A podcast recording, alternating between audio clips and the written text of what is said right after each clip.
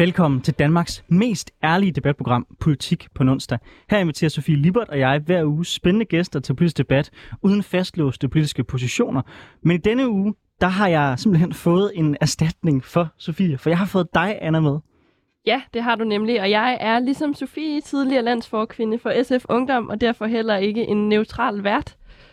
Men ellers en ret skarp gæst, vi har haft med mange gange her i programmet også. Men til jer, der ikke kender mig, så hedder jeg Anders Storgård, og jeg er tidligere landsmand for konservativ ungdom og konservativt kommunalbestyrelsesmedlem på Frederiksberg. Og den næste time, der kommer vi til at vende ugens vigtigste politiske historier med en masse skarpe gæster. Men vi starter med hos selv. Så Anders, hvad har fyldt for dig i den uge, der er gået? Men det er egentlig mere det, der kommer til at fylde noget, tror jeg, for mig i den uge, vi går ind i. Og det er hele spørgsmålet om CO2-priser. Fordi nærmest mens vi står her, så skal regeringen til at fremlægge deres udspil til, øh, hvor CO2-prisen skal ligge. Og det er noget, jeg har øh, gået meget op i i enormt mange år, fordi det er den mest effektive og bedste måde at sikre, at vi får reduceret vores CO2-udslip. Og alligevel så har det været sådan noget, som politikerne gang på gang har sådan nølet lidt afsted med, og ikke rigtig helt været villige til at gå planken ud på. Men nu kommer der endelig et udspil til, hvor den pris skal ligge. Og jeg må indrømme, det er både med sådan lidt forventning, men det er også med lidt bekymring. Fordi hvis jeg kender Socialdemokratiet og i øvrigt øh, øh, min egen side af midten ret, så kommer det til at være ret uambitiøst, det man kommer til at fremlægge, og det bliver sådan en halv løsning, der egentlig ikke går planken ud og egentlig ikke løser udfordringen. Så jeg er spændt på, hvor det tal ender. Ender det på 500, 700, 900 eller over 1000. Og for mig at se, så alt under 1000, det vil være en forlitterklæring, fordi så er afgiften så lav, at den rent faktisk ikke batter. Så alle dem, der lytter med, det I skal holde øje med ved det her pressemøde, det er, hvor ender den pris? Er den under eller over 1000? Og så kan de snakke nok så meget om, at de er grønne, og det er en stor grøn, grøn reform. Hvis den er under 1000, så er det ikke grønt nok. Ja, det er jo faktisk måske et af de her steder, hvor vi er meget enige, Anders, nemlig på klimaspørgsmålet. Øh, og jeg, jeg ser også meget frem til at, at se, hvor den ender henne. Jeg synes indtil videre, så det, de har præsenteret, har været meget floskelagtigt. Så jeg glæder mig også til, at der kommer nogle mere konkrete tal på bordet, øh, og jeg håber, at... Øh, at Mette Frederiksen husker, at hun pludselig er blevet grøn. Øh, men, øh, men jeg tror også, jeg skal se det, før jeg tror det. Ja, og det er jo også lidt det her med at sige, hvordan kommer afgiften til at være? Kommer den til at være ensartet, altså kommer den til at gælde for alle industrier, eller øh, kommer den til at have forskellige huller, der er bevidst tilrettelagt for, at øh, store, for eksempel cementvirksomheder, som Aalborg Portland, ikke Oliver Portland, som jeg kom til at sige i et tidligere program, øh, at de ligesom får, får frit spil. Så en spændende dag i klimaets tegn. Det her, det, hvis det bliver lavet rigtigt, så er det den største beslutning, der er blevet taget for, på vores klimas vegne nogensinde i dansk politik, hvis den her reform bliver skruet rigtigt sammen. Hvis ikke, så øh, ser det desværre ret sort ud i forhold til at nå 70%-målet. Helt enig. Øh, jeg håber jo meget, at øh, vi, vi lander et sted, hvor, øh, hvor vi netop ser nogle forskellige artede øh, øh, øh CO2-afgifter afhængig af, hvilken virksomhed man er. Men hvor står du egentlig henne? Fordi altså, en klassisk debat, det er jo også, hvad skal de penge ligesom kommer ind, så bruges til? Mm. Altså, øh, skal det være sådan, så det kommer tilbage igen i en grøn check, og måske nogle skattelettelser, så det går i nul? Eller øh, vil man bruge de penge, som kommer ind på forskellige andre tiltag? Hvor står du henne der? Fordi der kan jeg mærke nogle gange, så Sofie, hun, hun har i hvert fald mange idéer i forhold til, at hun gerne vil bruge de her penge i forhold til nogle grønne initiativer. Står du det samme sted? Både og. Jeg tror, øh, jeg synes, det er en ret spændende debat, øh, fordi den både kommer til at handle lidt om, hvor øh, hvor meget, hvor meget man vil gøre for den grønne omstilling, så at sige. Men jeg tror, jeg, jeg synes, øh, hvis man kunne sige 50-50, så synes jeg, at 50% af de penge, man fik ind, skulle geninvesteres i grønne investeringer, og 50% af dem skulle gå til øh, ja, fattige familier i Danmark. Øh, for at gøre den grønne omstilling mere øh, øh, spiselig for, for de familier, der har allermindst. Særligt lige nu hvor priserne stiger rigtig meget. Men øh, jeg tænker, at du måske står et andet sted. Det gør jeg. Øh, for mig at se, skal den 100% gå til enten at tilbageføres eller skattelettelser, fordi det, her, det er en markedskorrektion. Vi går ind og retter på et problem, nemlig CO2. Slut. Men jeg tror, det kan vi bruge et helt program på at diskutere, du og jeg. Og det, det kan også være, at vi får mulighed for det en anden gang. Men jeg skal også spørge dig, hvad har du lagt mærke til den her uge? Hvad har fyldt noget for dig? Jamen, det, der har fyldt for mig, er faktisk en glædelig historie. Øh, og det synes jeg er far, øh, en few and far between tit i, øh, i både dansk politik og generelt i medierne. Og det er, at øh, DR har lavet en nyhedshistorie om, at der aldrig nogensinde har været så mange ikke-vestlige indvandrere, indvandrere, der er i arbejde, som der er lige nu. Det synes jeg er rigtig positivt. Øh, Øh, jeg synes, det er vigtigt, at der er nogen, der bringer de her historier, og vi får en mere nuanceret samtale om integration. Det skal vi heldigvis også snakke om senere. Øhm, men jeg tror, et, at det er rigtig positivt lige nu.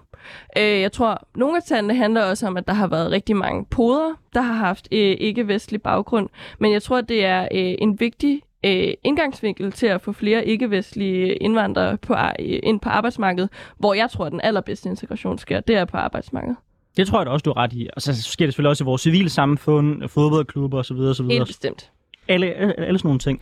Men altså, det er jo også et udtryk for, at vi er i en højkonjunktur. Vi mangler enormt mange arbejdspladser, og når vi mangler rigtig øh, arbejdspladser, øh, arbejdstagere, og når man gør det, så begynder man også måske at kaste sig ud i at tage nogle folk, der måske ikke har så meget arbejdserfaring. Og det er jo vildt godt, fordi det giver nogle folk mulighed for at komme ind på arbejdsmarkedet, der ellers ikke ville have haft mulighed for det. Så det er jo en af de sådan, få positive sider ved at stå øh, der, hvor vi er øh, øko, økonomisk øh, og mangel hænder. Ikke? Øhm, men jeg er da enig i, det bliver spændende, hvordan det kommer til at påvirke også den retorik, der er, fordi kommer folk så at slå ind på en ny bane? Det gør de nok ikke, tror jeg. Og jeg tror også, at øh, hvis man sådan tror, at vores integrationsproblemer er løst, så tror jeg, man tager fejl. Men vi må se. Helt sikkert. Jeg tror heller ikke, at vi kommer til at se et øh, totalt skift i, i den øh, retorik, der har bygget sig op hen over de sidste 20 år. Det vil måske også være naivt at tro, at en enkelt hændelse øh, vil gøre det, men jeg tror, det er positivt, både for hvordan øh, arbejdsgivere ser på mm. øh, den, den mængde personer, de har mulighed for at ansætte, for vi ser jo, at det betyder noget, øh, om man har et dansk klingende navn eller et mellemøstligt klingende navn, hvorvidt man bliver, øh, har chance for at blive ansat. Og jeg tror, at det at få øh, ikke-vestlige indvandrere ind på arbejdet, det, øh, det nedbryder nogle fordomme fra begge sider af. Og det, det tror jeg er positivt for integrationen, også fremadrettet, når vi ikke er i en højkonjunktur længere. Altså, det er jo næsten sød musik i min konservative øre at høre, hvordan er arbejdsmarkedet, det at få et job, at det ligesom er øh, vejen ind til, en folk. Det er jo også en klassisk konservativ politik, at det er gennem erhvervspolitik, vi også løser mange af de her udfordringer, vi har ved at øh, få folk i arbejde. Så kan vi så måske være uenige om, hvorvidt folk skal presses til at tage et arbejde, eller kan komme mere frit af sig selv. Men øh, det er da i hvert fald et godt udgangspunkt at have, at vi er enige om, at det, at det er et afgørende sted, sted at starte. Så kan vi så selvfølgelig have nok en kvalificeret debat også om, om kultur ikke også spiller ind. Det kommer vi til at have i den næste time, og det glæder jeg mig til. Det glæder jeg mig også rigtig meget til. Men jeg tænker, at det vil være på tide, at vi også får nogle gæster ind. Øhm, men før vi lige gør det, øh, så tænker jeg bare sådan løst, så, så stod vi og snakket herude i, øh, i forgangen om, at WHO er kommet med et ret interessant udspil også, som du har lagt mærke til. Vil du lige fortælle, hvad det er? Jo, Øh, det er, fordi WHO de har været ude og anbefale, at man helt afskaffer at have en abortgrænse. Lige nu der ligger den på 12 uger i Danmark, 18 uger i Sverige, 24 i England. Nogle steder må man slet ikke få en abort. Men WHO har simpelthen været ude og foreslå, at der slet ingen øvre grænse skal være. Det er jo... Øh, det åbner for det første for en spændende debat. Det er også et rimeligt vildt... Øh, forslag at komme med. Jeg tror måske, de fleste af os sidder lidt med en mavefornemmelse, at sådan, ah, ah, okay, en, en abort i 39. uge, det er måske også sådan lige lidt. Øhm, men jeg synes, det er en spændende debat at åbne, mm. fordi vi debatterer jo ikke rigtig abortgrænser i Danmark. Øh, det har fyldt meget i den norske valgkamp, men i Danmark har den været på 12 uger de sidste 40 år, og har egentlig ikke været debatteret sådan sønderligt meget siden da.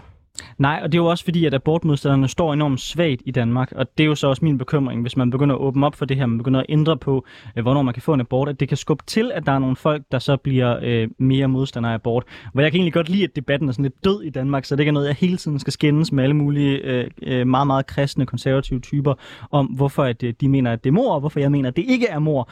Og så kan vi diskutere det fra nu af til juleaften. Så jeg er egentlig ret glad for, at den debat ikke fylder så meget. Men jeg tror, jeg også er fleksibel i forhold til at sige, hvis der er stærke argumenter for at rykke den lidt, så kan vi da godt se på det. Øh, bare det ikke rammer os øh, folk som mig, der er født øh, to måneder for tidligt.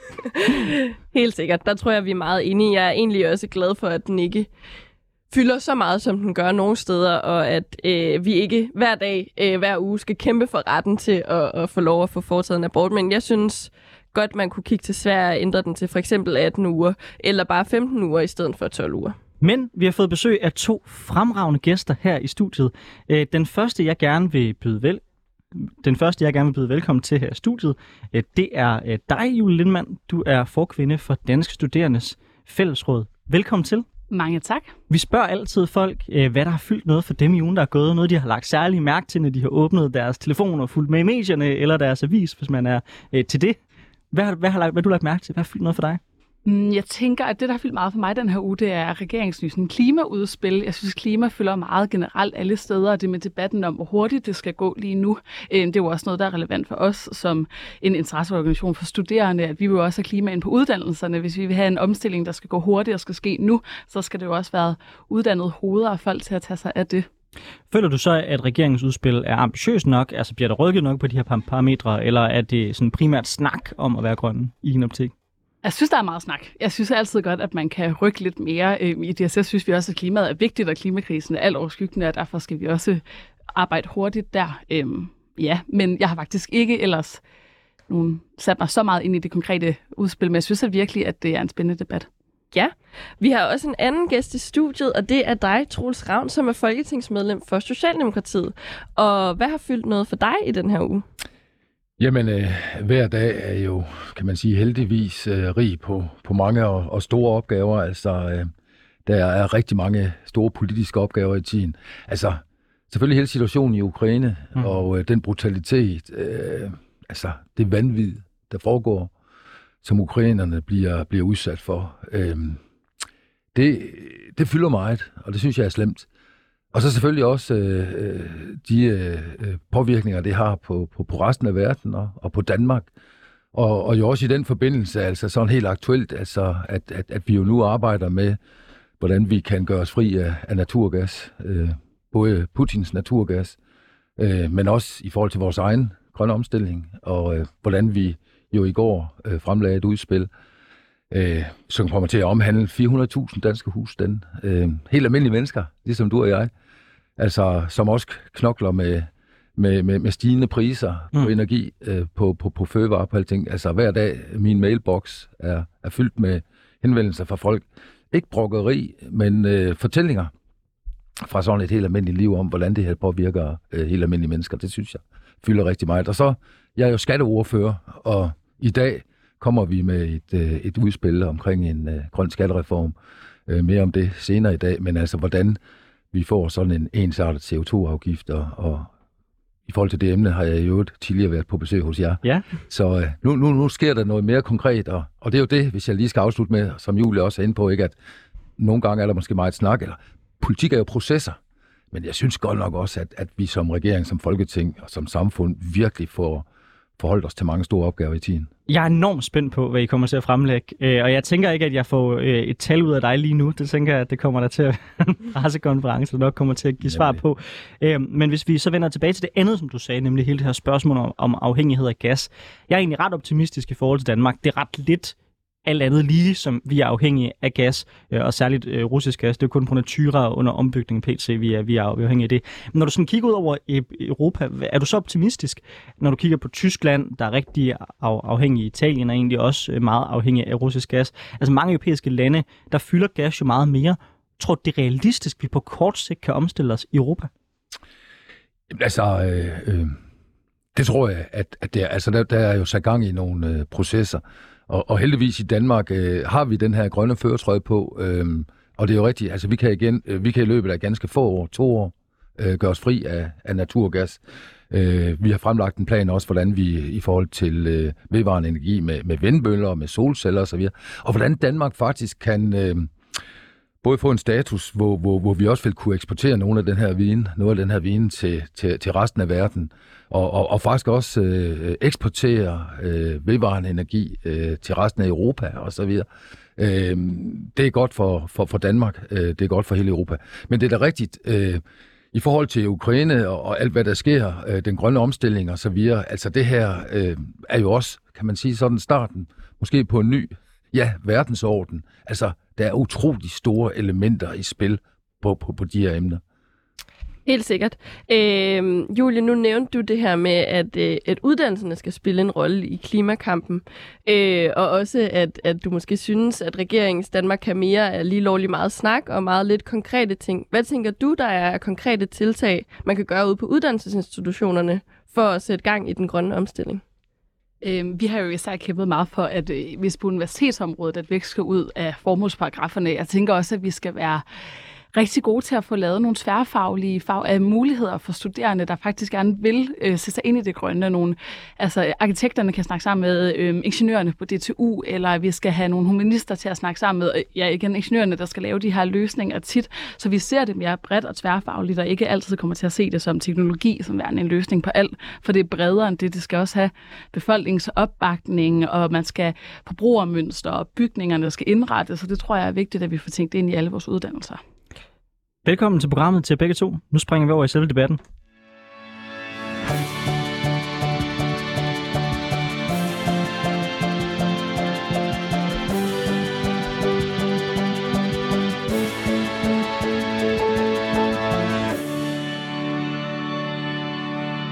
Du lytter til Politik på en onsdag med Anders Storgård og i denne uge Anna Kjær, som er vikar for Sofie Libert. Øh, vi har i dag besøg af Julie Lindmann, der er forkvinde for Danske Studerendes Fællesråd, og Troels Ravn, der er øh, folketingsmedlem for Socialdemokratiet. Vi skal snakke om, om regeringen er ungefinsk, når de skærer i dimittentdagpengene og spiser ungdommen af med mere motion og mindre alkohol, som svar på den massive mistrivselskrise, som vi står midt i. For ungdommen har det mildest talt af helvedes til. Aldrig har mistrivelsen været målt til øh, et højere niveau end lige nu. Det har flere undersøgelser vist de seneste år. Den nyeste den kommer fra Sundhedsstyrelsen og viser, at hver anden unge kvinde har for højt stressniveau. Det vil sige halvdelen af de unge kvinder, og det samme gælder for hver femte unge mænd. Ungdom har ellers fyldt en del i mediebilledet de seneste måneder. I debatten om dimittent dagpenge, som er den dagpengesats, man får, hvis man bliver arbejdsløs eller en studietid, øh, så er der udflytningsaftalen, der flytter nogle studerende ud i landet og lukker andre. Og dernæst så kom regeringens sundhedsudspil, hvor det blev foreslået, at hæve aldersgrænsen for salg af alkohol og en udfasning af tobak. Og senest så er Reformkommissionen så kommet med forslag om at afskaffe SU'en på kandidaten og retskravet, samt en række andre forslag hindringer på de videregående uddannelser. Men er der nogle i overstående forslag, der er til gavn for ungdommen? Og øh, er der nogen, der sørger for at forebygge mistrivsel med tiltag, der gør, at der er færre, der er arbejdsløse i lang tid og starter for tidligt med at drikke? Det er en af nogle af de spørgsmål, vi diskuterer i dag. Vi skal også snakke om, om øh, tiltagene som en lavere sats dagpenge og mere fokus på sund vægt øh, ikke netop forøger den stress, angst og depression, vi ser hos mange unge. I min optik så virker det som, at regeringen ser på ungdom som nogen, der skal piskes frem for at hjælpe. Og det mener jeg er totalt forfejlet. Og jeg synes faktisk, at den politik, som særlig regeringen ligger for dagen, er tenderende til at være ungefjendsk. Julie Lindmann, øh, kan man ikke godt være imod dimittent dagpenge og øh, mene mange ting, der er blevet foreslået af Socialdemokratiet, uden det at være ungefjendsk? Der kan jo også være unge, der er enige i den politik. Jeg synes, der er noget ungefjendsk måde, man omtaler nye, for eksempel dimittenter på, som øh, det værne. Det er meget diskursen omkring det. Sådan om, ved at fjerne, øh, sætte dimittentsats ned, så sådan, om vi skal have flere i arbejde. Men unge dimittenter vil jo faktisk gerne ud og arbejde, og selvfølgelig vil man gerne ud og bruge den uddannelse, man lige har brugt fem år på. Man vil gerne være dygtig, man vil gerne være ude og være en del af arbejdsmarkedet og bidrage til det. Så jeg synes, det er en ærgerlig diskurs at købe ind på, at vi simpelthen skal presse unge økonomisk for at få dem ud på arbejdsmarkedet. Troels Ravn, øh, hvis man som ung kigger lidt på Socialdemokratiets politik, så er der jo blandt andet kommet gaver til Arne, og der har været flere steder, hvor man ligesom har sørget for at skabe bedre vilkår for ældre. Øh, hvorfor er det unge skal presses på en anden måde end den ældre generation, hvis jeg må være lidt polemisk? Ja, for jeg synes også, det er polemisk. Altså, nu er jeg selvfølgelig også en anden generation, end, end jeg er tre her i studiet. Det kan man nok også kunne høre her i min, min forestillelse, fordi altså, jeg synes, det er voldsomt sat op at, øh, at vi skulle have en, en, en unge fjendsk øh, politik. Altså, øh, vi har en regering, Socialdemokratiet er et parti, som altid har talt øh, børnene, de unges stemme røst, fordi vi ved jo, hvor vigtigt det er for at få et godt liv, for at få opfyldt sin, øh, sin livsmuligheder bedst muligt, at man får en god start på, på, på livet. Øh, vi er om nogen øh, fortaler for den forebyggende indsats, at vi har øh, investeret massivt i øh, daginstitutioner. Øh, vi har øh, vores skoler, folkeskolen har fået et løft. På, på ungdomsuddannelserne har man fået et løft. Øh, vi ved om nogen, hvor vigtigt det er med en god start på livet, for at, at, at, at vi så også kan få fodfæste på arbejdsmarkedet og, og, og få et godt liv. Og det afspejler sig jo sådan set også i indførte politik. Og så bare lige til sidst her i første runde, altså, vi er jo en regering, der fra dag et har sagt velfærd frem for skattelettelser. Og det er ikke kun ord. Det er jo blevet øh, udmyndtet i vores øh, finanslove, øh, hvor vi har investeret massivt, eksempelvis i øh, ungdomsuddannelserne. Vi har fjernet øh, øh, omprioriteringsbidraget. Øh, vi har givet et løft til folkeskolen, og så videre, og så videre, og så videre. Vi har rigtig mange eksempler på, at vi langt fra er ungdomsfjendsk. Hvis nu man ser bort for den lidt øh, polemiske retorik, vi ligger for dagen, for det vil jeg, vil jeg godt give dig ret i. Hvad siger du så til det her, som Julie fremhæver med, at det også handler om retorikken omkring det? At retorikken omkring øh, de dimittenter, der, øh, der desværre er arbejdsløse efter en studie i kortere eller længere tid, at man, man måske har en tendens til at, øh, at tale dem ned som nogen, der ikke vil have et arbejde. Øh, for som Julie fremhæver, så vil man jo, når man har uddannet sig i mange, mange år, selvfølgelig gerne have et arbejde. Hvad tænker du om det? Jo, jeg, jeg, jeg køber ikke præmissen med, at vi taler ned. Altså, det gør jeg virkelig ikke, men, men jeg køber øh, præmissen om, at, at, at det her det er nogle problemstillinger, vi skal forholde os til. Øh, og jeg er fuldstændig enig i, altså vi, vi har vel aldrig haft en bedre ungdom, citationstegn bedre ungdom, end, end netop nu. Unge mennesker, som knokler, og Ja, det har blandt andet så også nogle, nogle negative øh, effekter. Blandt andet, altså nu det, I siger med, at, at halvdelen af alle unge kvinder øh, på en eller anden måde føler sig stresset, altså det er bare vildt voldsomt. Det skal vi virkelig forholde os til. Men på bundlinjen i dag må der ikke herske nogen som helst tvivl om, at vi har aldrig haft en bedre ungdom, end, end den vi har nu. Unge vil gerne være en succes. Overalt, hvor jeg møder unge mennesker, taler med unge mennesker, overalt, hvor jeg kommer. Jamen, man vil gerne være en del af et fællesskab. Man vil gerne være en succes. Man vil gerne uddanne sig. Man vil gerne have arbejde. Og det er sådan set også det, der er vores udgangspunkt øh, i forhold også til dimittenssatserne, fordi vi skal netop uddanne os til arbejdsmarkedet til glæde for os selv, og selvfølgelig også til glæde for samfundet, fordi det her med et, et arbejdsudbud, og at vi har en, en veluddannet arbejdsstyrke, det er bare vigtigt for vores velfærdssamfund.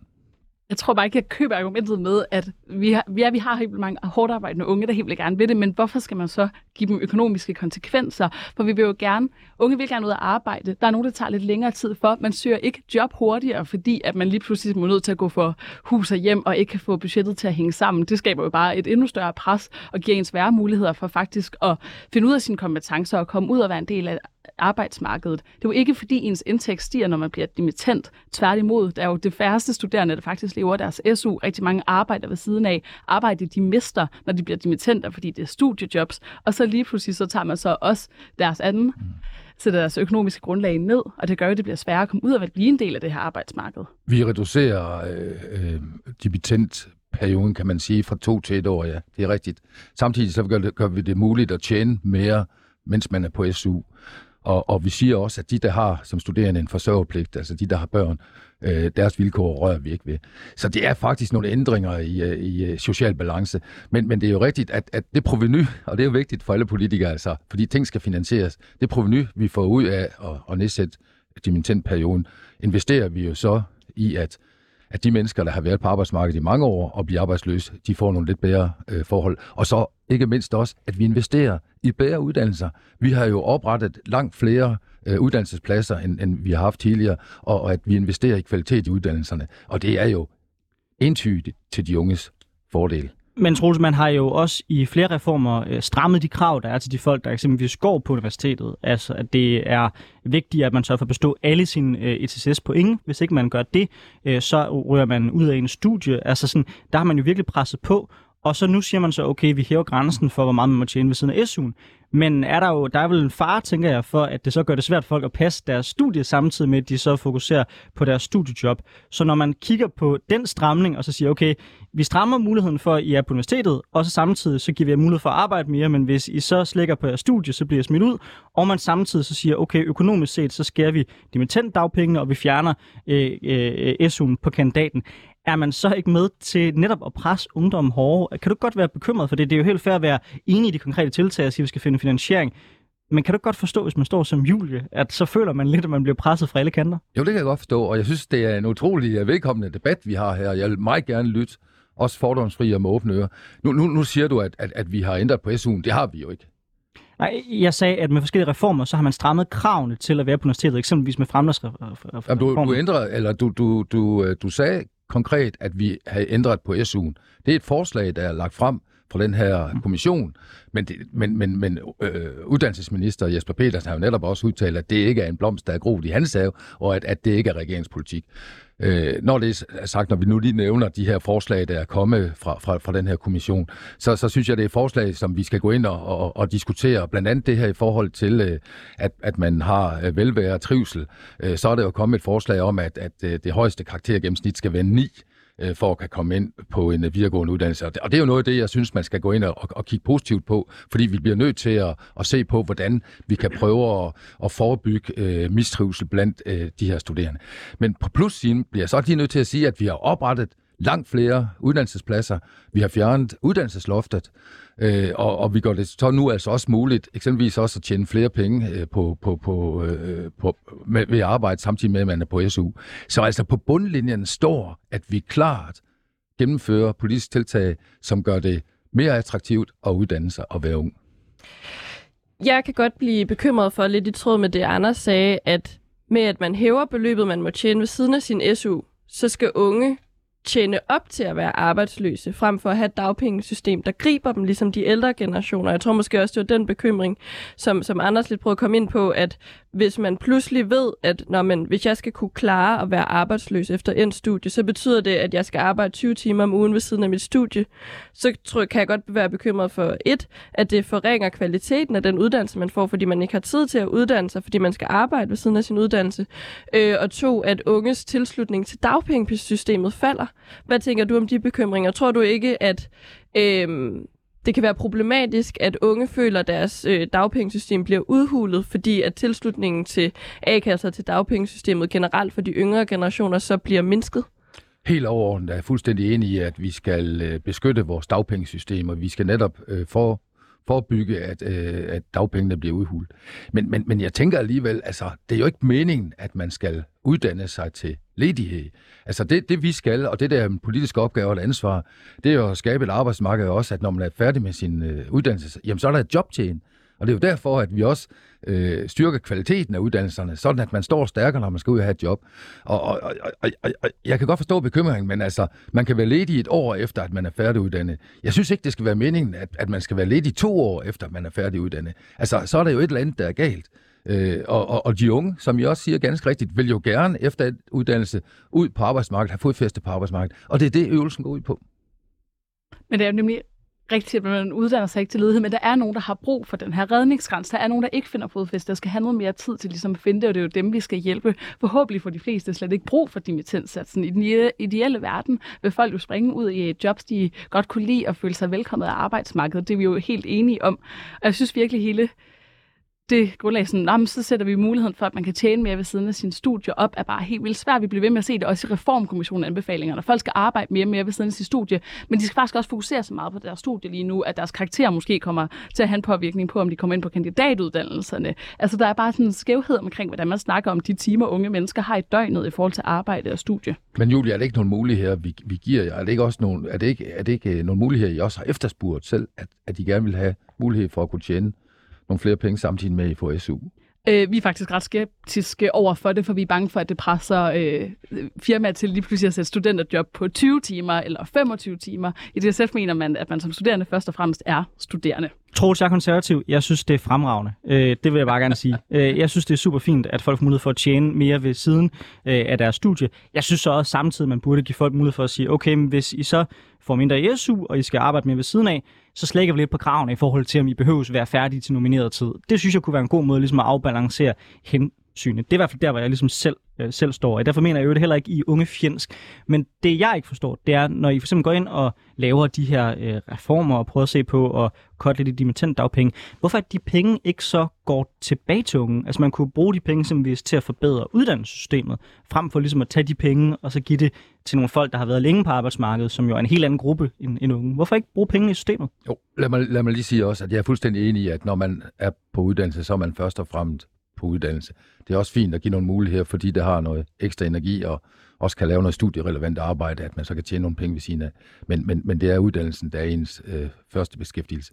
Men, men det er jo netop også det, vi gør. Altså, det var det her såkaldte proveny, du ved, øh, det overskud, man får af at lave en reform, hvordan skal man så geninvestere de penge? Og dem investerer vi altså i øh, øh uddannelserne.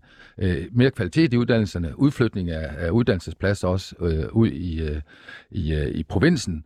Øh, og så er det rigtigt, at, at, at så gør vi det også, øh, øh styrker vi øh, dagpengesystemet øh, for, for de mennesker, der har været øh, mange år på arbejdsmarkedet.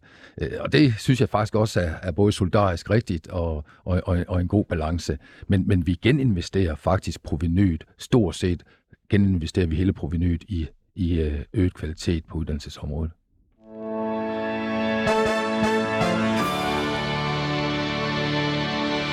Du lytter til Politik på en onsdag med Anders Storgård og i denne uge Anna Kjær, som er vikar for Sofie Libert.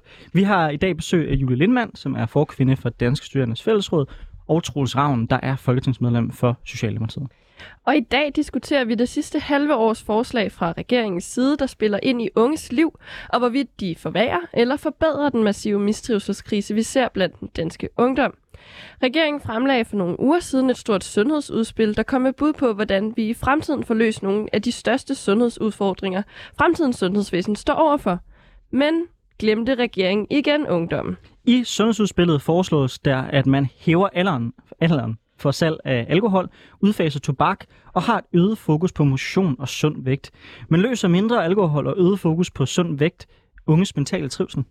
Eller har regeringen også her ladt ungdom i stikken? Troels Ravn, mener du, at den her sundhedsreform er et godt svar på den massive mistrivsel, som vi ser blandt unge? Eller tror du, den, at den vil gøre problemet værre? Jamen altså, øh, heller ikke her køber jeg præmissen om, at, at, at regeringen skulle være ungdomsfjendsk. Altså, de forslag, der er lagt frem, lagt frem her i forhold til en sundhedsreform og, og med øget fokus på, på tobak og, og alkohol, øhm, har jo netop det sigte, at, øh, at vi styrker øh, folkesundheden.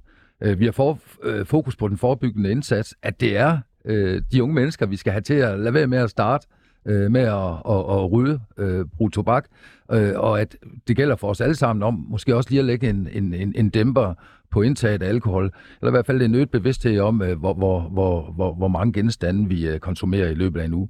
Og, og lad mig så bare også lige sige, at, at jeg deler jo fuldstændig den her bekymring i forhold til unges mistrivsel. Øh, og, og derfor også, øh, regeringen har jo netop også lige sat ind med, at vi laver en, en 10-årsplan i forhold til en bedre mental sundhed og en, og en styrket indsats i forhold til mennesker med, med, med psykiske lidelser. Det er igen bare et eksempel. Et andet eksempel kunne være, at, at vi som regering har, øh, har, øh, har øh, øh givet 100 millioner kroner til børn og unge i øh, psykisk mistrivsel i, i vores PPR, altså pædagogisk psykologisk rådgivning rundt i, øh, i øh, kommunerne til en øget indsats her. Det her, det er et fokuspunkt for os. Øh, det er bekymrende med, med unge mennesker i øh, psykisk mistrivsel. Troels, hvis alkohol er så farligt øh, og er så problematisk for sundheden, hvorfor er det, I så ikke forbyder det for pensionister, som er dem, der øh, drikker og ryger mest, og for hvem det er allerfarligst? Altså, øh, sådan helt generelt, øh, både som politiker som menneske, øh, så, så forbudsvejen er jeg bare altid skeptisk i, i, i forhold til. Men I foreslår et forbud ja, for unge? det er rigtigt. Det er rigtigt. Og, og det er jo sådan en, en, en, en balance, som man så også kan argumentere for. Øh, personligt øh, har jeg det svært øh, med forbud. Jeg tror meget mere på, på, på oplysning, på dannelse, på uddannelse, på bevidsthed omkring øh, ansvar for egen sundhed osv. Men Troels, det I foreslår, det er jo, at unge, der er født efter et vis årstal, de skal aldrig have mulighed for at kunne købe tobak. Det er da et forbud. Jamen, det er rigtigt. Og, og, og den, øh, det medgiver jeg også. Øh, jeg siger bare, at også som politiker, som menneske, er man nogle gange ude i nogle øh, balancegange. Øh, fordi hvad, hvad, hvad, hvad tror man på øh, virker? Er du uenig i jeres forslag? Nej, nej, fordi jeg medgiver jo, Øh, jeg har jo selv øh, forældre, øh, som øh, er syge eller er døde af rygerrelateret øh, sygdom. Jo ældre man bliver, nu har jeg rundt de 60, jeg er ikke selv ryger, øh, men jeg kan jo se øh, mine kammerater, øh, der har været på øh, arbejdsmarkedet i hårde fysiske jobs, har røget øh, lidt for meget, måske har, har, har drukket lidt for meget, hvor, hvor, hvor hurtigt nedslidningen sættes ind, øh, hvor, hvor alvorligt det er for folkesundheden, for den enkelte, omkring de her rygerrelaterede sygdomme. Og, og der medgiver jeg, der køber jeg ind på, at øh, det er nødvendigt at gøre noget helt øh, grundlæggende i forhold til rygning. Så, og, så og, du, og er, du er mod et forbud, men du er tilhænger af, at man laver et forbud for unge, til trods for, at ungdommen ryger mindre end den ældre generation. Jamen, du kan sige, at jeg er imod eller for. Øh, jeg prøver på at... Øh... Det, det er rimelig afgørende, om du er tilhænger eller imod et forbud, tænker jeg. Jo, men jeg siger jo grundlæggende, eller sådan i al almindelighed, at, jeg ikke tilhænger af, af, af forbud. Kun men lige netop her, lige netop her kan jeg godt øh, gå med til den, købe ind på den, fordi rygning simpelthen har så stor en indvirkning på, hvordan du kommer til at leve dit liv. Julie, hvis jeg øh, gik i gymnasiet, øh, og nogen kommer og sagde til mig, hej, vi har tænkt os at indføre et øh, forbud mod, at der kan serveres øl til gymnasiefester, som det her jo rent faktisk også betyder i praksis, så tror jeg, at jeg havde øh, taget, øh, hvad kan man sige, høtyvene og faklerne ud. Er I det samme sted i DGS, eller står I et andet sted? Jamen altså i DSF støtter vi selvfølgelig op om, nu har ungdomsuddannelserne jo virkelig været ude og tale meget om det her. Altså unge er ansvarlige, og de drikker mindre, og sådan, jeg tror virkelig, det er godt, at vi har de her fester og muligheder på især ungdomsuddannelserne til at altså, lære at omgås og få et passende forhold til alkohol, og det tror jeg også, at de unge i langt høj grad kan finde ud af. Man ser jo netop også, at det har snedet sig ind på universiteterne. Øh, jeg mener, det er CBS, der for nylig sagde, at de ville aflyse deres torsdags øh, bar. Undskyld, jeg kom til at kalde jer DGS før. DSF, hvor står I henne på de der tiltag? Altså er I åben over, for man går ind og begynder at lukke ned, for eksempel torsdags og fredagsbar? Er der et problem med alkohol blandt ungdommen? Øh, det synes jeg ikke. Jeg synes, vi har en ansvarlig ungdom. Jeg synes også, at øh, torsdagsbarne og fredagsbarne er nogle gode initiativer på universiteter, der blander folk på tværs af deres studier. Om det er til en enkelt øl eller en sodavand, det er egentlig lige meget, men altså, man ligesom kan mødes og have det her samlingspunkt og snakke og festlige stunder. Og jeg synes også, det er ærgerligt efter to års corona, hvor folk er sendt væk fra deres studier, at nu tager man også nogle ting, som er en del af traditionerne på universiteterne og altid har været det, og folk gerne vil deltage i. Grunden til, at jeg synes, det er interessant at snakke om det her sundhedsudspil, det er, at da det øh, udkom, så tænker jeg, fuck hvor nice. Endelig skal vi snakke om sundhed, fordi at mistrivselen jo har fyldt sindssygt meget de seneste mange, år, bliver dårligere og dårligere. Tror du, Troels, at mindre alkohol og mere motion er svarene på, at vi løser den her mistrivselskrise? For jeg kunne godt være interesseret eller øh, bekymret for, at netop fokus på sund vægt og motion kan skabe nogle meget uheldige øh, øh, øh, hvad hedder sådan noget, tanker hos unge, øh, frem for at hjælpe dem? Jamen altså, det er jo altid en balance. Øh, jeg er jo ikke i tvivl om, at øh, det betyder noget, øh, hvad man putter i munden, og at vi øh, øh, prøver at leve øh, nogenlunde sundt, og i hvert fald øh, øh, lade være med at, at starte på rygning. Altså, rygning er suverænt det værste. Øh, og selvfølgelig skal vi have lov til at være mennesker, Øh, og, og som menneske har du også nogle laster, men en bevidsthed om, hvad de her laster gør ved dig. Som ung øh, skal man også have lov til at, at, at nyde livet, og, og man skal selvfølgelig også kunne drikke alkohol, og, og øh, forhåbentlig også øh, blive dannet og uddannet og øh, udviklet til, at man har et, et, et sundt forhold til, øh, til alkohol. Det har langt, langt de fleste jo også. Og lad os lige blive enige om, at eller være enige om, at, at, at vi går ikke ind nu og siger, at, at, at man ikke på gymnasierne må, må, må have fredagsbar, eller eller at, øh, jo, jo. Det, det gør I jo faktisk. Altså, fordi hvis du, hvis du hæver grænsen øh, til 18 øh, for salg af alkohol, så betyder det jo, at langt de fleste folk, der går i gymnasiet, de ikke har mulighed for at kunne øh, drikke øl til fredagsbaren. Det er jo ikke sådan, at det pludselig så er okay at drikke øl til fredagsbaren, men det er ulovligt at gå ud og købe det i supermarkedet. Det vil være et forbud, der vil gælde begge steder, ikke? Altså, jeg, jeg, nej, altså for, for, for mig at se, det, det, det handler om, er jo, at, at man også ud på ungdomsuddannelserne gør sådan nogle tanker om, hvordan man vil vil, øh, hvilken kultur man vil have omkring de her ting. Men hvis altså, du ikke vi, må købe alkohol, vi, vi går, hvis du ikke må købe alkohol, når du er under 18, så må du jo heller ikke gøre det på, på, på, vi, på vi, vi går ikke ud og, og, og, og siger, at, at, at det i fremtiden skal være øh, øh, ulovligt øh, på, på, på gymnasierne og, og lave de her øh, sociale arrangementer, hvor, hvor der også kan indgå øh, alkohol. Men det vil det være for folk, der er under 18? Ja.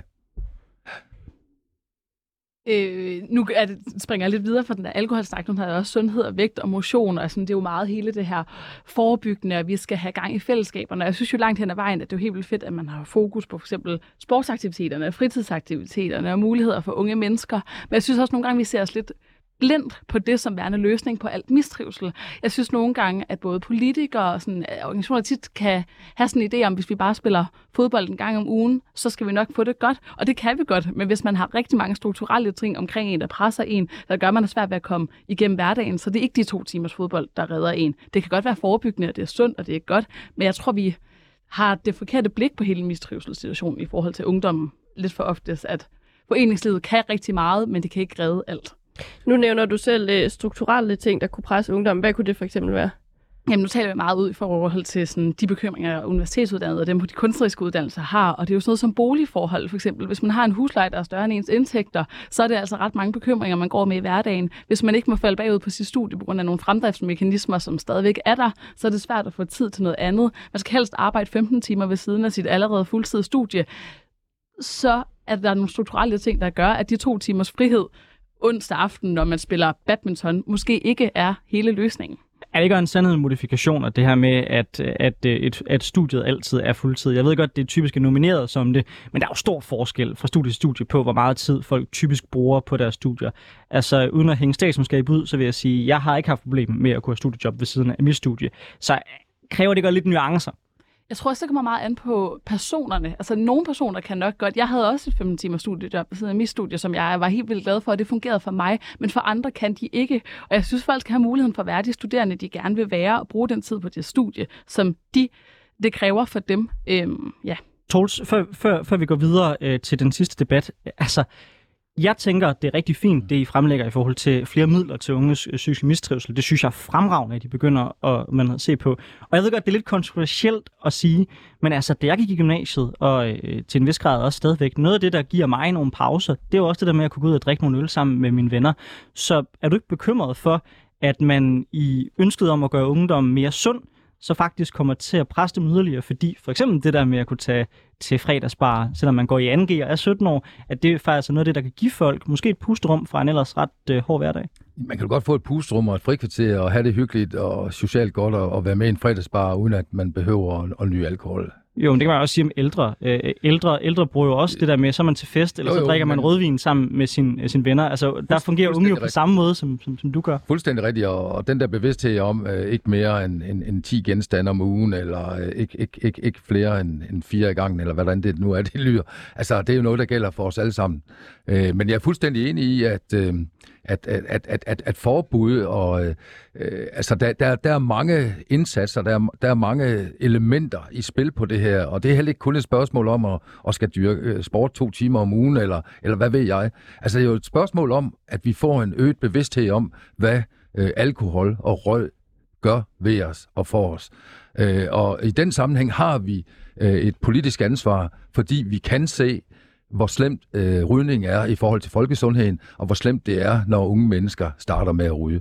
Og, og, og det er jeg helt med på, at, at det bliver vi nødt til at, at, at gøre noget ved. Og så over i den anden boldgade, altså eksempelvis i vores uddannelsessystem, så hilser jeg det meget velkommen nu, at vi kommer til at diskutere, hvordan vi kan imødegå et, et karakterræs, hvordan vi kan undgå stress over karaktergennemsnit, og hvordan vi kan, øh, kan imødegå den der kultur, som jo er vokset til i styrke de senere år, altså hvor, hvor man skal have 10 og 12-taller i, i, i alting.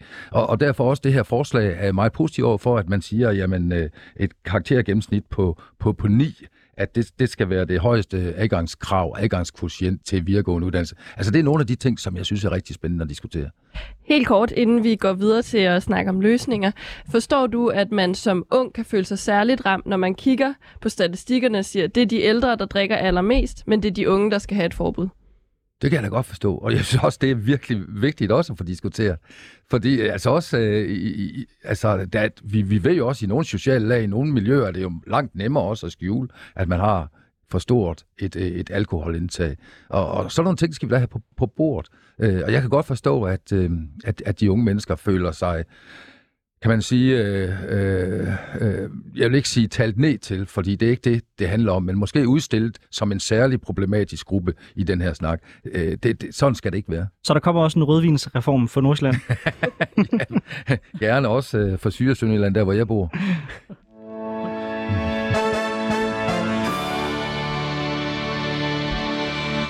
Du lytter til Politik på en onsdag med Anders Storgård og i denne uge Anna Kjær, som er vikar for Sofie Libert. Vi har besøg af Julie Lindmann, der er forkvinde for Danske Studerendes Fællesråd, og Troels Ravn, der er folketingsmedlem for Socialdemokratiet. Og vi har den sidste lille time diskuteret, hvordan Danmarks unge liv øh, ser ud i dag, og, og også regeringens forslag til, hvordan det skal se ud i fremtiden. Vi har snakket om den mistrivsel, der raser blandt ungdom, og de løsninger, eller mangel på samme, som regeringen og andre beslutningstager ligger for dagen. Vi har været forbi en del af de forslag, som regeringen har foreslået her blandt den lavere dimittenssats og regeringens sundhedsudspil, og hvorvidt disse gavner eller forværrer unges liv og mentale sundhed. Og vi er øh, heldigvis ikke enige om, hvorvidt den overordnede politik, der bliver ført, som påvirker unges liv, er ungefjendsk eller ej, og om forslagene løser den store mistrivselskrise, vi ser blandt unge. Men Øh, vi er næppe uenige om, at den store mistrivsel er et problem og skal løse.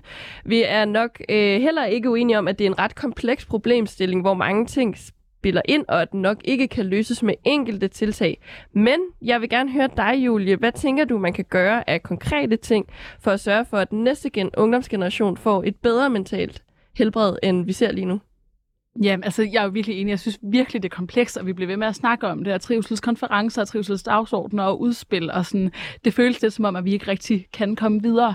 Øh, men som jeg også lidt nævnte lige før, så synes jeg, at der er nogle ret strukturelle ting. Altså hvis unge ikke engang kan komme op til overfladen og få vejret, så det er rigtig svært at sørge for, at de har en hverdag, hvor de trives. For eksempel, når man tit taler øh, altså strukturelle ting, som for eksempel bedre boliger, muligheder for fleksibilitet i studiet, øhm, nogle strukturelle økonomiske ting. Men Julie, Danmark er jo en af de mest fleksible lande på det her spørgsmål. Altså vi er en af dem, hvor det, hvor det er relativt set nemmest at få en bolig, fordi vi har en SU, øh, mens man studerer. Vi har en SU, som også generelt giver folk noget økonomisk øh, rum. Vi har generelt et ret stort velfærdssamfund. Altså, hvis jeg må tage øh, Troels og nutidens politikere lidt i forsvar, er det ikke lidt nemt at pege på nogle øh, enkle strukturelle vilkår i Danmark, når vi jo faktisk ser, at øh, mistrivelsen er eksploderet, ikke kun i Danmark, men også i England og i USA og i Tyskland, altså i hele den vestlige verden. Er det ikke nogle mere sådan grundlæggende ting i vores kultur, der er på spil, og ikke så meget en fremdriftsreform eller dimittentsats? Jeg tror, det er begge dele. Jeg tror, det er derfor, det er også er et komplekst problem. Øhm, der er jo selvfølgelig både nogle strukturelle ting, og vi har et fantastisk system i Danmark, som vi skal være helt ufattelig stolte af, men derfor kan det jo altid godt blive bedre. Øhm, men jeg tror også, at ungdommen er jo, ligesom alle andre dele af et accelerationssamfund, det er jo nok bare ungdommen, der knækker først. Det ser vi jo tit, at sådan nogle sociale tendenser eller samfundsproblemer oftest kommer i, altså sådan, i tilsynlighed i ungdommen først, fordi det også er nogen, der lever lidt blanding mellem ungdomslivet og voksenlivet og ved at træde ind i en ny generation. Troels Ravn, øh, i virkeligheden lidt samme spørgsmål til dig. Når jeg kigger på den her statistik, der er eksploderet i hele den vestlige verden, så må jeg også indrømme, at jeg som øh, politiker nogle gange kan føle mig en lille smule magtesløs. Altså, hvordan i alverden griber vi det her kæmpe store fænomen an, som virker til bare at nærmest være sådan næsten en naturkraft, der er kommet med det digitale samfund. Vi kan ikke rulle det digitale samfund tilbage, så det er jo lidt et vilkår. Hvordan finder vi en balancegang i tingene, der gør, at vores ungdom ikke knækker?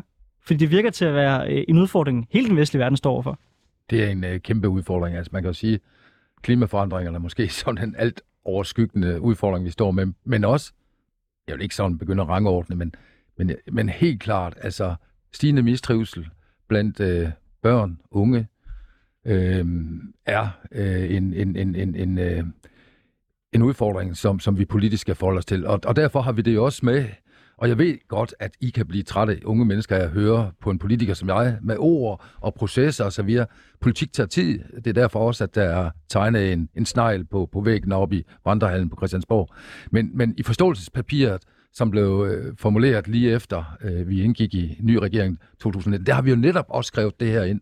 Og derfor også lagt nu en, en, en 10-årsplan for, hvordan vi skal arbejde øh, med det her øh, emneområde. Fordi det er rigtigt, som I siger, kompleks. Det er både noget strukturelt, det er også noget øh, socialt, det er måske også noget, noget, noget fysiologisk. Øh, der er rigtig mange ting, der spiller ind så derfor er der ikke bare lige sådan en, en, øh, en wholesale-løsning, som vi kan trække i en automat. Øh, men, men det her, øh, det bliver et af de helt store, alt overskyggende områder. Det tror jeg også, det bliver, og jeg synes, det er en ret spændende debat, netop fordi jeg tror, den går på, på mange ben. Øhm, først og fremmest, så tror jeg også, det handler om, at den verden, jeg vokser op i, er en væsentlig anden, end hvis man er født i starten af 70'erne eller i starten af 80'erne, fordi øhm, at, at dengang handlede det om friværdi og murens fald, og tingene blev bedre siden jeg blev født i 2001, så har jeg haft en opfattelse af, at tingene er blevet værre. Man er blevet bange for terror. Nu er der krig. Der har været corona. Der har været mange sådan alt overskyggende kriser. Og det er jo svært at gøre noget ved. Men det tror jeg måske er en af, en af grundene til, at man ser det sådan på verdensplan, er, at verden virker farlig, og vi får det kommunikeret nemmere, fordi at verden er blevet digitaliseret. Øh, men jeg tror også, at man er øh, presset inden for den ramme, man kender. Så derfor så tror jeg også, at strukturelle ting, som for eksempel at, at ikke at kunne øh, finde et sted at bo, øh, kan presse danske unge, selvom det er værre et andet sted. Altså fordi man jo lever i en anden virkelighed, Øhm, så, så jeg vil gerne høre dig, Troels. Hvad tænker du i forhold til de her strukturelle ting? Tror du, at man vil øh, se en mindre mistrivsel, hvis man gav, gav unge bedre økonomiske vilkår, for eksempel ved enten at regulere boligmarkedet, eller ved at give unge en højere SU? Altså, øh, fordi fortsættelsen på min indledning til det her kapitel, øh, til det her emne lige før, øh, skal jo netop være, at, at vi jo heller ikke bare ser på ser på hænderne, og, og det er ikke nok bare med et forståelsespapir.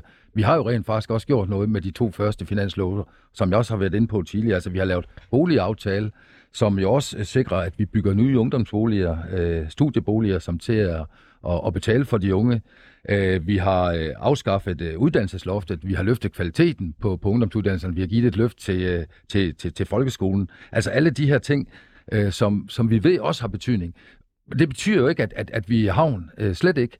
Øh, men vi går ind, både strukturelt, øh, i forhold til, at, at vi har konkret politik øh, løsninger på, på, på de her ting, og så øh, ja, igen strukturelt, eksempelvis også omkring SU'en, og med de nye forslag, der er kommet, siger vi jo, at, at SU'en vil vi ikke gå ind og røre ved, fordi den er så vigtig også for vores sociale mobilitet. Så jeg synes faktisk, at samtidig med, at, at vi råber vagt i gevær og er parat til os med nye politikindsatser, så gør vi også løbende rigtig meget for, at vi i hvert fald ikke på nogen som helst måde kan, kan kaldes for unge fjendsk. Ja, jeg synes også, det er så vigtigt. Nu nævner jeg selv, at man rullede nogle af fremdriftsreformen tilbage, og uddannelseslofter, omprioriteringsbidrag, nogle ting, vi advarede om mm. fra starten, da man valgte at indføre det. Jeg ved godt, at det ikke kun var jer, og nu det er også bare politikere generelt. Det var slet ikke os. Nej, det var slet ikke jer. øh, men der er jo også nogle ting med så at invitere unge ind i samtalen. Her har man fundet ud af mange år efter, efter man har set den pressede ungdomsgeneration, så man kommet igennem et uddannelsessystem, man har erkendt bagefter, om det virkede ikke. Det er bare lidt frustrerende, når man var sådan, nej, det sagde vi også til jer. Øhm, så måske også være god til at invitere unge ind, når der skal laves reformer, der drejer sig om dem, om det er udflytning eller sundhedsudspil. Ja, fordi det er jo netop også det, vi siger, og der vil jeg da gerne høre, øh, fordi det lyder jo ikke sådan øh, Julie, Julia, I følger ikke involveret og inddraget, inkluderet i den her samtale. For det er ellers noget af det, vi siger. Og jeg, jeg husker da også, at statsministeren i sin åbningstale i oktober sagde, at, at vi vil inddrage elever, studerende, undervisere, fagbevægelse, erhvervsliv i den her samtale, og naturligvis også øh, partierne i Folketinget, øh, som skal tage ansvar for finansieringen på hele det område. Og det omhandler netop omkring uddannelse, arbejdsmarked, øh, øh, psykisk øh, trivsel osv. Føler I ikke, at de bliver involveret i samtalen? Jeg føler, at vi tit øh, vi bliver inviteret til trivselsforumer og trivselssamtaler og trivselsdialoger. Det er også rigtig fint, men når der så skal laves nogle strukturelle ting, som ikke direkte er trivsel, tror jeg også, det er vigtigt, at vi bliver inkluderet. Sådan noget som udflytningsaftalen. Vi er jo ikke imod, at der skal findes uddannelser andre steder end øh, de store byer i DSF. Vi er imod den aftale, Socialdemokratiet kom med, fordi at det virkede fjern fra arbejdsmarkedet, det virkede fjern fra de studerende, og der havde man jo ikke spurgt på forhånd. Og den blev så forbedret. Ja, efter kamp. Jo, men sådan er politik. Men, men, men altså, bare fordi man ender med en anden beslutning, end den I ønsker, betyder jo ikke, at der ikke er blevet lyttet til jer. Altså, det er jo meget naturligt, tænker jeg, politisk set, at folk har forskellige idéer, og så hører man forskellige interesseorganisationer, og så ender man med at lave et snit, der typisk gør ingen tilfredse. 100 procent, og jeg siger jo heller ikke, at vi ikke bliver lyttet til overhovedet. Altså, jeg sagde jo også, at vi bliver inviteret ind, og vi har møder med politikere, og vi bliver velkommen, men det virker også, jeg tror også, det er vigtigt bare at bruge de unge stemmer, der er. Enig. Afsluttende bemærkning. Jamen, fuld, fuldstændig enig. Og øh, altså, selvfølgelig skal vi heller ikke stikke blå i øjnene på hinanden, fordi det er også politikerne, der by the end of the day skal tage ansvar. Og når det sidste søm skal slås i en, en politisk aftale, så er det et politisk ansvar. Undervejs i processen håber jeg, at det bliver lyttet. Også at jeres indspil øh, bliver, bliver taget med. Øh, og naturligvis, som det også bliver sagt her af studieværterne, kan man ikke øh, regne med, at man får, får, får ret øh, til alting, men i hvert fald, at man har været involveret. Øh, så, sådan er øh, de eksemplariske, de bedste politiske processer, og det, det synes jeg faktisk, at vi forsøger, men det kan godt være, at vi skal være endnu bedre til det. Troels Ravn, tusind tak, fordi du stillede op for Socialdemokratiet i dag, øh, og også var med til at være lidt en skydeskive for nogle af de betragtninger, der var blandt de unge. Og også tak til dig, Julie Lindmann fra øh, Danske Studerendes Fællesråd, øh, for dine input. Hvis man synes, det er det var interessant, så kan man øh, finde øh, andre podcast og øh, lignende, vi har lavet om alle mulige emner, lige det, der interesserer jer. Øh, det kan man finde på Spotify eller 24-7's app, whatever. Lige præcis den platform, som øh, man selv ønsker. Og det var alt for os i denne omgang.